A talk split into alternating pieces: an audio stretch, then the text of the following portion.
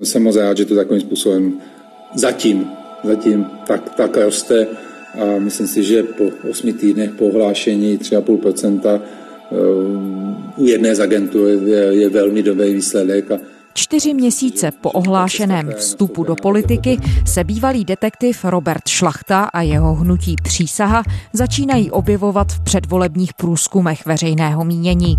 Strana by zatím nepřekonala pětiprocentní hranici nutnou pro vstup do poslanecké sněmovny. Počet potenciálních voličů jí ale narůstá. Čemu za to nováček na politické scéně vděčí? Je to výsledek dobře vedené kampaně, o které ovšem samohnutí tvrdí, že se na ní nepodílejí profesionálové? Jaké voliče se Robert Šlachta snaží oslovit? A co víme o tom, jak by s jejich hlasy ve sněmovně hnutí přísaha mohlo naložit? Je čtvrtek 3. června. Tady je Lenka Kabrhelová a Vinohradská 12. Spravodajský podcast Českého rozhlasu. Tereza Šídlová je reportérkou Seznam zprávy CZ. Dobrý den, Terezo, ahoj. Dobrý den, děkuji za pozvání. Hnutí přísaha se tedy objevilo před několika měsíci. V těch posledních průzkumech už se začíná objevovat i v hledáčcích sociologů. Jak se zdá, tak jeho preference stoupají. Je tedy zatím pod hranicí volitelnosti do sněmovny, ale ta přízeň potenciálních voličů zdá se narůstá. Je to překvapení? Já si myslím, že to je velké překvapení. Můžeme to srovnat například s projekty, které měl v plánu, nebo začal ho již stavět třeba Mikuláš Minář, který se pokusil přetavit ten svůj politický kredit z těch akcí Milion chvílek pro demokracii. On měl ten politický kredit nebo aktivistický kredit, který souvisel s kritikou stávajících politických poměrů. Měl peníze zjevně a zároveň měl i vynikající odborníky na politický marketing, tak vlastně se mu to vůbec nepodařilo odlepit ze země. Jo. Další příklad je Václav Klaus mladší, člověk, který vyrůstal v politice. Je to opravdu člověk, kterému politika koluje v žilách, řekněme doslova. A nepochybuji o tom, že za sebou taky měl nějaké zázemí, které mu mohlo pomoct odstartovat ten politický projekt, tak vlastně taky neuspěl. Jo. Takže vlastně to, že Robert Šlachta během pár měsíců dokázal podle průzkumu se dostat na pozici, kdy tu sněmovnu má na dostřel, tak si myslím, že to je veliké překvapení a vzbuzuje to samozřejmě spoustu otázek. V současné době jsem se eh, odhodlal k tomu, že eh, budu v současné době psat knihu a budu nějakým způsobem zpítovat svědomí, co za těch 29 let bylo. Některým novinářům přišel do Paláce knih představit svou novou knihu 30 let pod přísahou bývalý policista Robert Šlachta. Tu knížku možná i ten závěr, možná té službě toho státu v tom, že hodně lidí mi říkalo, vykašli se na to, nedělej to, přinese to kontroverzi. Budou tě napadat lidi a to byl, že ti lidi by měli znát. I možná to pozadí, protože pořád se jenom o nás mluvilo a myslím si, že plývali některé média a já jsem to dal jako možnost se vypovídat. Bývalého šéfa útvaru pro odhalování organizovaného zločinu Roberta Šlachtu prověřuje policie. Uvedl to server Česká justice s odvoláním na ministra vnitra Jana Hamáčka z ČSSD. Tento potvrdil v odpovědi na písemnou interpelaci poslance ODS Pavla Žáčka. Hamáček napsal, že policisté Šlachtu prověřují kvůli možným únikům informací v knize 30 let pod přísahou. To, že Robert Šlachta plánoval politickou kariéru, se tak jako v politických kruzích, nebo řekněme v těch veřejných kruzích debatních, se vědělo v momentě, kdy vydal tu knížku, protože to byla taková cesta do toho veřejného prostoru, začal objíždět besedy. To jako by každý pozorovatel politické scény zbystří, protože tam se velice dobře, jak se ukázalo v mnoha příkladech předtím, sbírá ta podpora. Ale pak do toho trošku přišel ten covid. Pamatuji si debatu s kolegyní v redakci, kdy jsme začali tak pomalu plánovat to volební spravodajství a musím říct, že jsme si říkali, ten šlachta to asi nedopadne. Takže můžu říct, že nás překvapil ten nástup. Mysleli jsme si, že bude další obětí covidu, jako se dá asi říct u toho projektu Mikuláše Mináře, nebo alespoň, jestli se nepletu, on to tak sám vysvětloval. Panu Šlachtovi se to podařilo odlepit od země i v těch nepříznivých podmínkách té covidové krize a lockdownu. Takže i z tohoto praktického pohledu, i z pohledu toho, že on neměl ani tolik zázemí jako ty dva zmiňovaní politici před ním, tak z tohoto pohledu se dá říct opravdu, že je to překvapení.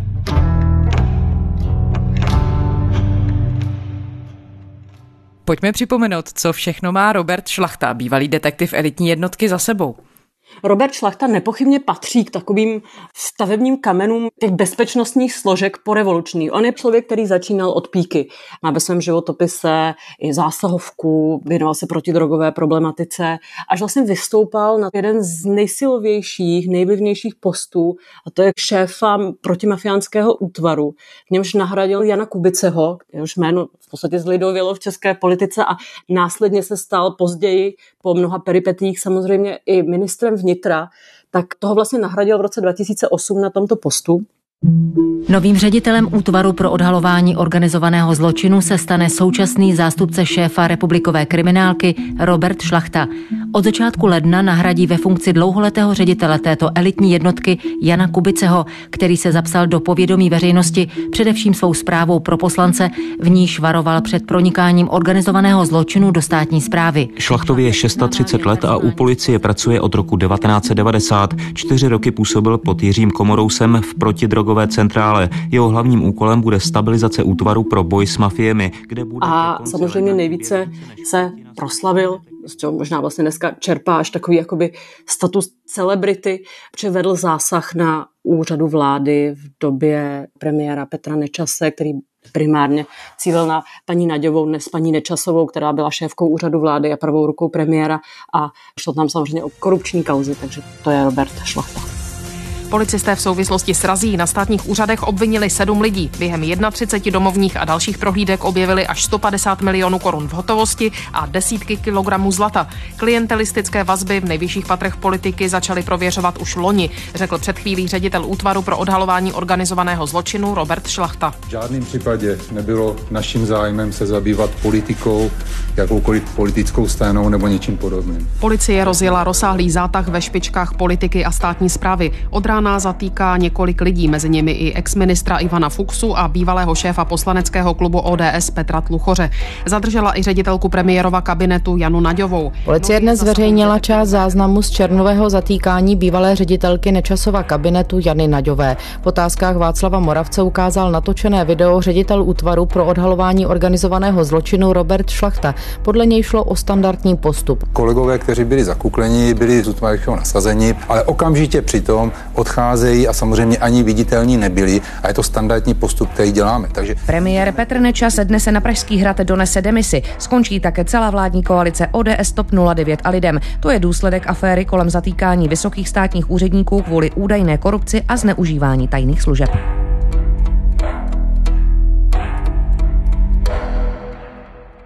Dá se ještě popsat, dřív než se pustíme do analýzy toho, jakým způsobem teď tedy to jeho hnutí stoupá vzhůru v těch preferencích. Dá se popsat, co je nějaký hlavní úhelný kámen toho, s čím do těch voleb vůbec jde? Jaký je program? Já si myslím, že se vrací k tomu tématu korupce. I když se člověk podívá na stránky, tak program tam moc není. Nechci se dotknout pana Šlachty a jeho hnutí, ale spíš to jsou takové politické emoce, bych to nazvala. Čas na spravedlnost, čas na odvahu. Co mně přijde fascinující, že v době, kdy jsme po covidové krizi, kdy opravdu Česká republika měla velké těžkosti a dotkla se ta situace opravdu tragicky řady lidí v České republice a dá se říct, že padla nějaká aureola premiéra jakožto skvělého manažera, protože ten výkon, když se podíváme na statistiky, tak ta situace v Česku byla jedna z nejhorších. Tak přestože tady máme toto téma, jak vláda fungovala v tom čase covidu, tak Robert Šlachta zdá se, že daří se mu znovu zpátky na tom tématu té korupce. Takže z toho asi plyne, že ta nějaká ekonomická frustrace nebo frustrace z té transformace, že to je pořád převažující téma. To, které on oživuje. Teďka třeba zahájil petice pro prověření těch zakázek během covidu, během nouzového stavu. Dnešní den spouštíme celonárodní petiční akci. Budeme žádat o prověření všech veřejných zakázek které byli v nouzovém stavu. A my máme chuť vám s tím pomoct. A vy máte tu mě pomoct, takže to je to nejlepší, co může být. On neříká, vláda nebo Andrej Babiš způsobili to, že se zdravotnictví dostalo do krize. On znovu jakoby jede pouze to, tady se nakupovalo nějak podezřelé, ať už to byly roušky ze začátku, jo. Jede znovu tuhle tu korupční linku, která zjevně v té české společnosti stále velice silně rezonuje. Já bych prostě čekala spíš, že politické strany se budou proti premiérovi vymezovat, že budou sahat na jeho slabé místo, že je ten skvělý manažer a opravdu byl jste tak skvělý manažer v době, kdy tady umíralo tolik lidí na covid, tak bych čekala, že se možná půjde touto linkou, ale ten Robert Šlachta ukazuje, že možná pořád ta nejistější cesta do srdcí voličů a do sněmovny je přes tu korupční linku. Co mi ještě přijde zajímavé, že on se vůbec nevymezuje proti Andreji Babišovi. On vždycky mluví o nějakém ministerstvu vnitra a nějakém ministerstvu zdravotnictví, které jakoby páchali v uvozovkách ty zakázky, ale on vůbec nevystupuje proti Andreji Babišovi. Jo? Až třeba v nějakém rozhovoru řekne, tak mě zklamal a tak, ale Andrej Babiš v tého kampani jako člověk, proti kterému se vymezuje, neexistuje. To mě přijde zajímavé, aspoň tak, jak jsem to mohla vidět na sociálních sítích a na jeho webových stránkách. A ještě abychom ten terén si zmapovali úplně. Víme, kdo další Robertu Šlachtovi v tom hnutí sekunduje, kým se obklopil, kdo jsou jeho nejbližší spolupracovníci? Je to vlastně taková policajská strana v tuto chvíli, když to tak řeknu. Robert Šlachta se obklopil z velké části, nebo tu hlavní roli v tom celém hnutí hrají jeho bývalí kolegové a podřízení z policie. Plus tam má odborníky na sociální politiku, má tam ženy, to určitě lze pochválit, které ale se specializují na taková ta měkká ženská témata, právě jako sociální práce, na to se soustředí, ale v zásadě jsou to jeho opravdu blízcí spolupracovníci, kterým zjevně plně důvěřuje a je to vidět i právě na té otázce kampaně. Člověk, který podle vyjádření mluvčí přísahy má na starosti celý provoz té kampaně, což je velice těžká, tvrdá věc, je vlastně člověk, který má být kamarádem z dětství, jednoho z nejbližších spolupracovníků Roberta Šlachty, pana Sochra. Ta volba nepadla na někoho, kdo umí kampaň, ale na někoho, komu důvěřujeme. To mi přijde také zajímavé. Pojďme se té kampani věnovat. Ty jsi se podrobně zabývala tím, jakým způsobem a právě s pomocí koho Robert Šlachta teď oslovuje ty potenciální voliče.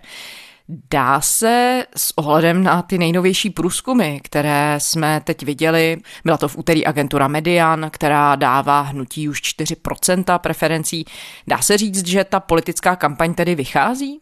Já si myslím, že ano. Pro ty strany, které začínají z nuly, je zásadní se jakoby dostat na dostřel těm 5%. Protože samozřejmě volič uvažuje tak, že ten volič, který už se tedy rozhodne jít volit, tak samozřejmě nechce, aby jeho hlas propadl. To znamená, že pro novou stranu, typu pana Šlachty v těchto volbách, pro ně je zásadní, aby ten volič měl pocit, že pokud ten hlas jemu hodí, tak pan Šlachta má šanci opravdu promluvit do té politiky. My samozřejmě nevíme, jestli nakonec se tam dostane.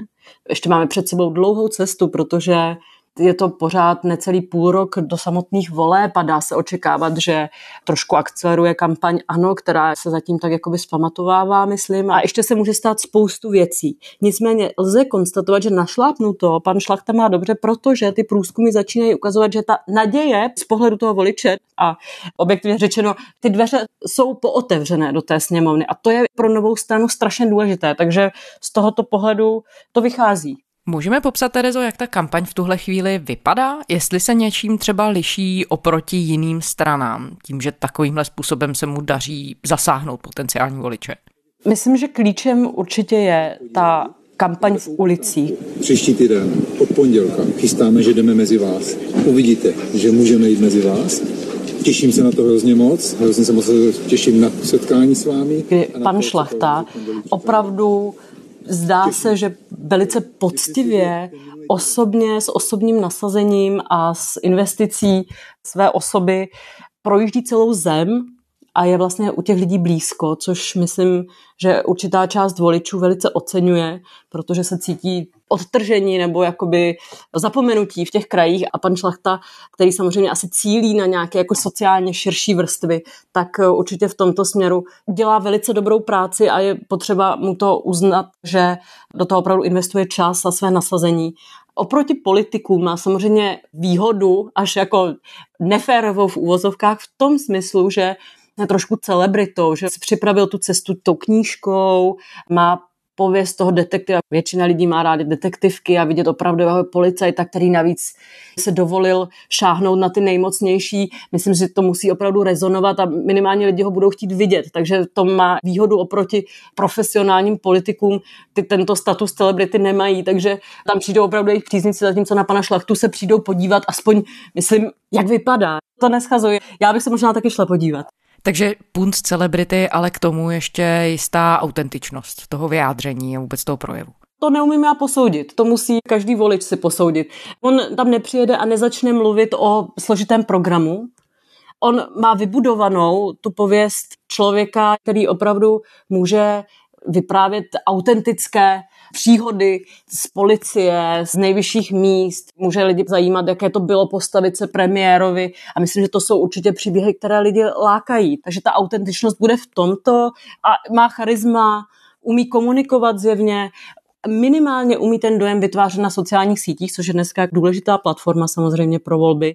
Hezký nedělní večer. Přeji vážení přátelé, dámy, pánové, jsem moc rád, že se znovu slyšíme. Mě vidíte, já vás bohužel nevidím, ale že, že spolu můžeme komunikovat. Moc děkuji, že jste se připojili, že se připojujete a že hodinu spolu strávíme, nebo možná i víc jak hodinu, uvidíme podle dotazu. A tam eh, vidím velkou inspiraci od ANO. Facebook, ANO a pana Šlachty jsou velice podobné. Jo? Tam se vytváří dojem, jak se všichni chtějí fotit s panem Babišem, s panem Šlachtou. Ta rozesmátost mě zaujal, protože se zajímám o genderová témata, tak jakoby jak přitáhnout třeba starší ženy, které vyrůstaly v časech, kdy se možná necítili úplně pohodlně promlouvat politicky a mohli často slyšet, ale mamko, ty se věnují radši domácím pracem, tak jak pan Babiš, tak pan Šlachta tam dávají na Facebook, to je moje oblíbené, jak holky, což jsou paní, ženy jakoby v produktivním věku nebo ve vyšším věku, které jim pečou buchty, jo, nebo koláče s logem přísaha nebo s logem ano, jo, a je to takové přitáhnutí i těchto vrstev, protože samozřejmě ty ženské voličské hlasy, o tom se vede debata v celém demokratickém světě, jak jsou důležité, mohou taky rozhodovat a myslím, že pan Šlachta může mít velkou atraktivitu i pro ženské voliče právě tím policejním příběhem. Určitě část žen to může připadat atraktivní. Takže silný Facebook a kontaktní kampaň, na kterou Myslím, že ty velké strany se ještě k ní neodhodlaly a taky pan Šlachta zatím nemá žádnou minulost, takže je to velice jednoduché přijet jako mesiáš v uvozovkách a celebrita k tomu. Je prostě velice funkční, velice funkční. Ty už jsi zmiňovala, že ten tým sám tvrdí, že bere v tuhle chvíli hlavně z vnitřních zdrojů. Víme, kdo za tou kampaní stojí? Podařilo se ti to zjistit? Je to profesionálně zorganizovaná věc, anebo opravdu jde o akci z dola, která je založená hodně třeba na pomoci dobrovolníků a tak dále? Pan Šlachta prostřednictvím jeho mluvčí říkají, že je to opravdu kampaň dělaná z dola, od srdce, s nasazením a s přesvědčením já vidím v tom, jako člověk, který sleduje politické kampaně, opravdu profesionální práci, protože třeba ty sociální sítě, jo, kdy se srovnáme velké strany, tak i strany, které mají spoustu peněz díky státnímu příspěvku za volby, jsou zažité, spolupracují s vynikajícími PR odborníky, tak vlastně často se ukazuje, jak třeba to prostředí sociálních sítí je velice složité. Jo? Tam opravdu se musí mířit milimetrově, protože ta neformálnost v kombinaci přece jenom s tou důstojností politickou, tam se to velice často zvrtává. A třeba pan Šlachta to má opravdu zacílené na milimetr přesně, aby to působilo dostatečně neformálně, ale zároveň to jako nikdy nestratilo tu důstojnost, nebylo to v uvozovkách směšné, což máme řadu případů, kdy se politici zesměšnili na sociálních sítích, přepískli tu kontaktnost Lze říct, že pokud opravdu kampaň pana Šlachty dělají dobrovolníci a samouci, jak říkají, protože paní mluvčí přísahy mi sdělila, že nevyužívají služby žádné PR agentury, pak jsou to geniální samouci, podle mě. Existuje nějaký důvod, proč by ten Šlachtův tým měl chtít případnou spolupráci s experty na komunikaci tajit nebo ji nezveřejňovat? Tak bod A je, že žádná politická strana se příliš nechlubí my novináři a lidi, kteří se zabývají pozorováním politické scény, toto sledují, že to je důležité z řady důvodů. Žádná politická strana se příliš nechlubí tím, že ta kampaň stojí na PR nebo na těch nástrojích PR, protože samozřejmě chtějí působit autenticky. Takže není to věc, kterou se politické strany chlubí a já, když napíšu mluvčím vlastně kohokoliv, tak mi odpoví, hlavně jde o naši politiku, takže to řešíme tu komunikaci interně a je to prezentace našich politiků, ale pak samozřejmě na transparentním účtu, což je povinnost ze zákona v předvolebním čase, se dočteme, že tato PR agentura dělá pro tuto stranu, tato PR agentura dělá pro tuto stranu, pak jako velice důležitý a velmi drahý nástroj jsou předvolební průzkumy, které se ty strany dělají sami. Nespolehají na to, co máme my jako veřejnost, co ty agentury zveřejňují veřejně, ale ty strany si dělají svoje průzkumy samozřejmě, aby podle toho zacílili tu kampaň, aby měli přehled, jak se ty nálady vyvíjí. Jo, a to je velice drahé, to je velice drahé. Kromě tedy toho, že ty politické strany se tím nechlubí, tak samozřejmě tady velká otázka těch financí. A pokud je to nová strana, já nemám důkazy na to, že by pan Šlachta to tajil záměrně nebo že by něco skrýval. To samozřejmě nemohu říct, protože takové důkazy nemám. Nicméně v obecné rovině samozřejmě machinace s penězmi na volby jsou součástí české politické historie, světové politické historie a je to vždycky velice citlivá věc. A zvlášť u nové strany, ty strany, které jsou zavedené, tak mají nějaký jakoby majetek, který běží a z velké části se skládá z těch volebních příspěvků od státu za mandáty. A ta nová strana žádné takové prostředky nemá. A pan Šlachta vlastně říká, že on si na to tedy půjčil, na ten primární rozjezd přes ten spolek počáteční, si na to půjčil 2 miliony. A teďka, když se koukáme na ten jeho transparentní účet, tak je tam třeba dar 3 miliony od jednoho podnikatele a jinak jsou to drobné příspěvky. Jo. Takže se dostáváme k řádům jednotek milionů, což můžeme si vzít ten příklad právě Mikuláše Mináře a jeho hnutí Lidé pro, tak tam se řešilo, co stálo 7 milionů. A to vlastně nic se nerozjelo to nic Mikuláše Mináře stálo 7 milionů. Jo.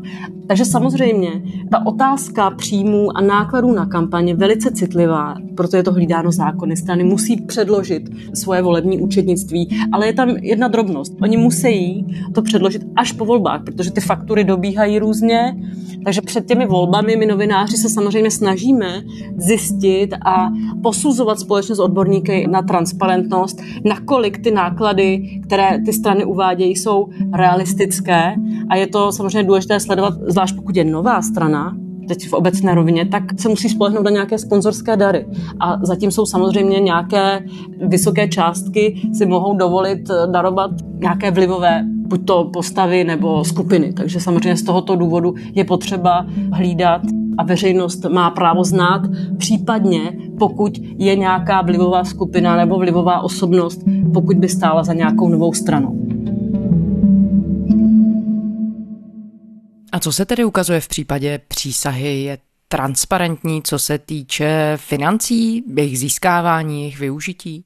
Ta moje zkušenost novinářská je, že já se můžu podívat na transparentní účet politických stran nebo těch předvolebních koalicí v tuto chvíli a dočtu se tam, s kterými PR agenturami spolupracují, kolik to stojí a opravdu o tisícové až milionové částky. Když se podívám na transparentní účet hnutí přísahy, tam došlo k takové situaci, že když jsem na tom začala pracovat, tak jsem tam viděla nějaké záznamy, které byly v řádu nižších tisíců a bylo tam uvedeno pouze na online reklamu nebyl tam uvedený adresát, což není protizákonné, protože ze zákona je ta politická strana povinna uvést pouze účel té transakce. Nicméně ostatní politické strany to uvádějí. Na transparentním účtu hnutí ano se můžeme dočíst, kolik bere Marek Prchal, kolik bere Petr Topinka, významná osobnost českého PR. U koalice spolu vidíme, kolik se platí PR agentuře, jejímž kreativním ředitelem je Otaklem Píř, známý také ze skupiny JAR, nebo Anna Šavi, což je bývalý strateg hnutí ANO, tak ta nyní právě pracuje pro koalici spolu. Tak vidíme, kolik tyto lidé berou, jo? nebo kolik ANO platí dneska za průzkumy, když přišlo o svého klíčového poradce, nebo alespoň jak on tvrdí, Čecho-Američana Alexandra Brauna. Jo, a u toho hnutí přísahy vlastně nejdřív nebylo nic, tak já jsem se na to začala ptát a s chodou okolností neumím říct, zda to bylo přímo v reakci na ty mé dotazy, ale ten časový souběh tam je, tak se tam objevilo, že je to vypláceno firmě Shimway. Firma Shimway ale není žádnou PR agenturou nebo společností, která by se zabývala marketingem. Je to firma, která vznikla v listopadu 2019 vlastně jako takový logistický vehikl těch veřejných aktivit pana Šlachty a je tam znovu ta velice důvěrná linka kamarád z dětství, pana Sochra, nejbližšího spolupracovníka pana Šlachty. A já jsem s ním dělala rozhovor a bylo zjevné, že pan Kahoun, což je šéf té firmy Shimway, vlastně nemá žádnou zkušenost. My to máme poskládaný a postavený vlastně tu kampaň na tom, že prostě lidi, kteří ty myšlence věří a kteří prostě mají důvěru v pana Šlachtu, tak prostě nám pomáhají. A je to spousta lidí, kteří prostě jdou a za, zadarmo prostě řeknou, jo, a tady tohle máte dobrý a tady to by mohlo být hezký a my pak o tom mluvíme a teď pro něco se rozhodneme, pro něco ne, něco se zamítne a tímhle způsobem se to prostě jakoby skládá dohromady. Je to zkušený podnikatel v oboru přepravy to nespochybňuji, ale on sám říkal, že je v úžasu z toho, co to všechno obnáší, ta politická kampaň. Žádného dalšího klienta takového nemám a musím říct, že teda je to pro mě velmi zajímavá zkušenost. Nečekal jsem, co to přesně obnáší, protože jsem tady to nikdy nedělal já jsem víceméně tady s tím začal kvůli tomu, že jsem mu pomáhal v té první fázi, kdy vlastně uh, objížděl uh, ty debaty s tou knihou, takže jsem mu pomáhal ten první e-shop zprovoznit právě protože jsem měl jakoby zkušenosti s tím a pak se to víceméně jakoby na to nabalilo. Což asi já, kdybych začínala politickou kampaň, tak bych přece jenom na tuto pozici vybral někoho, kdo o tom má asi víc potuchy, jak tvrdé a citlivé území politická kampaně. Takže tu je pořád nějaký rozpor, nebo při nejmenším třeba vizuální nebo dojmový rozpor mezi tím vkladem, což je firma, která se nikdy v oblasti politického marketingu nepohybovala, a mezi tím, co z té kampaně vychází, což je vysoce profesionální, alespoň zdáním, produkt, který dokáže přesně cílit na voliče, na které je potřeba. Já ten rozpor tam vidím ale je to moje oko novináře, který politickými kampaněmi se zabývá víc než 10 let, ale jak jsem říkala, nedošla jsem k žádnému důkazu, který by prokazoval, že hnutí přísaha prostřednictvím své mluvčí neříká pravdu. To zase je fér uvést. Nicméně například analytik protikorupční organizace Rekonstrukce státu poukazuje na to, že ta firma Shimway funguje jako trošku jakási clona, jo? že zřejmě distribuje dál ty finance ve smyslu, asi si musí najmout přece jenom někoho, kdo minimálně naprogramuje stránky nebo nakupuje reklamu, protože i v Praze je viditelná hodně třeba na dopravních prostředcích. Zatímco my na jiném transparentním účtu jiných politických stran vidíme ty konkrétní platby těm konkrétním už společnostem, ta PR agentura nebo agentura, přes kterou se nakupuje přímo už ten prostor, buď to na billboardech nebo na těch dopravních prostředcích, tak tady se to vždycky pošle té šimvej a my vlastně jakoby nevidíme kam dál. Na to poukazoval právě analytik rekonstrukce státu Jakub Černý, že přestože to není protizákonné, tak to není otevřenost a čitelnost, která ten duch toho zákona vyžaduje. Tak jsem to pochopila.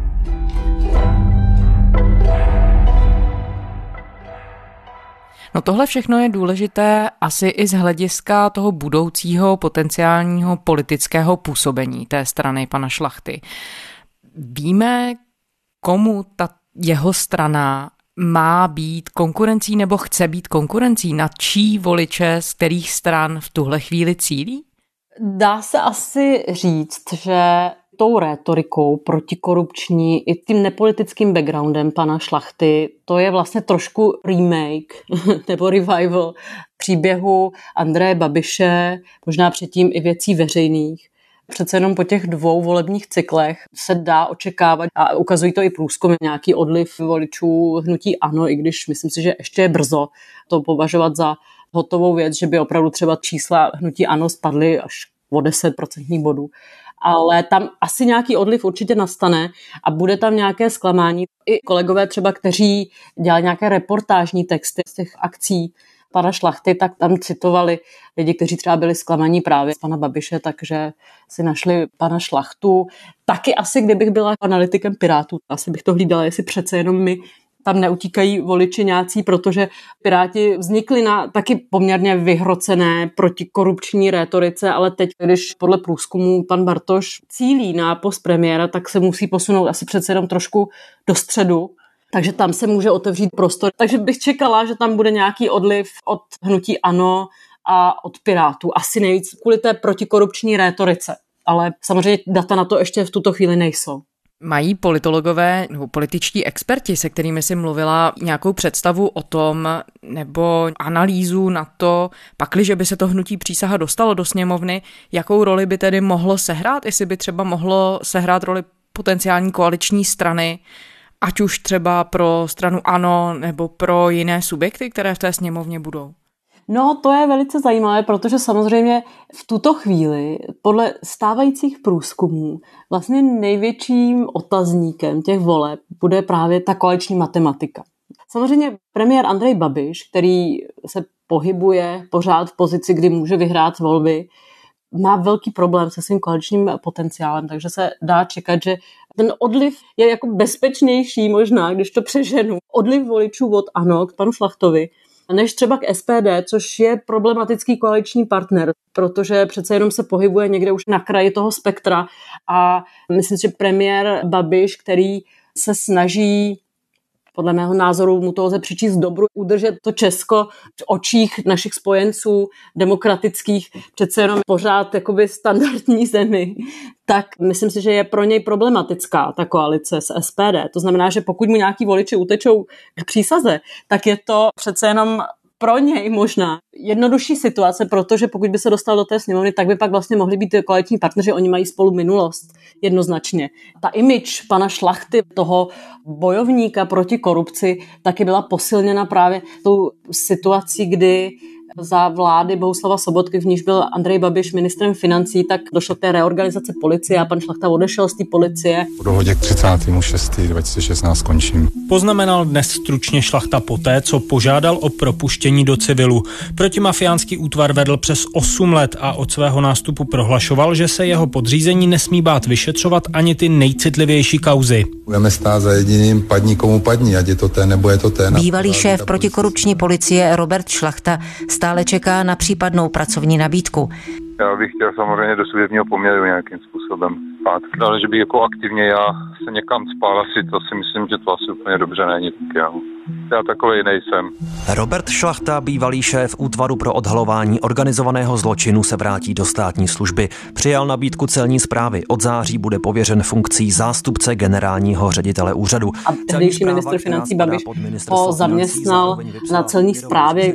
Vlastně Andrej Babiš, dá se říct, výrazně přispěl k vytvoření kultu v úvozovkách Roberta Šlachty, tak přestože oni dneska tvrdí, že se rozešli, Robert Šlachta v rozhovoru říká, že ho zklamal Andrej Babiš, tak si myslím, že asi by k sobě uměli najít cestu, to je můj názor. Ale samozřejmě problematičtější situace je případný koaliční potenciál pana Šlachty a jeho přísahy s těmi tradičními stranami, jo, zejména ODS, která určitě část ODS přece jenom považovala způsob provedení toho zásahu na úřadu vlády a vlastně nejen policejního, ale zásahu v té politické rovině, tak asi dodnes přece jenom tam není důvěra. A taky si musíme uvědomit, že prostě pan Šlachta je bývalý elitní policista, který disponuje nadstandardními informacemi samozřejmě, které získal během vyšetřování z odposlechu. A to je určitě situace, kdy zvlášť ty strany, které fungovaly v době jeho působení policie, což se třeba netýká Pirátů, že jo, tak dá se rozumět jejich ostražitosti vůči němu, si myslím. Tereza Šídlová, reportérka serveru Seznam zprávy CZ. Děkujeme za rozhovor, Terezo. Já díky. A to je ze čtvrteční Vinohradské 12 vše. Děkujeme, že posloucháte. Kdykoliv se za námi vraťte na server iRozhlas.cz do podcastových aplikací, do aplikace Můj rozhlas a můžete nám také psát. Naše adresa je vinohradská 12 zavináč rozhlas.cz. Ještě stále nás i další podcastové kolegy můžete podpořit v anketě Podcast roku. Hlasovat můžete na stejnojmené stránce. Děkujeme. To byla Lenka Kabrhelová. Těším se zítra.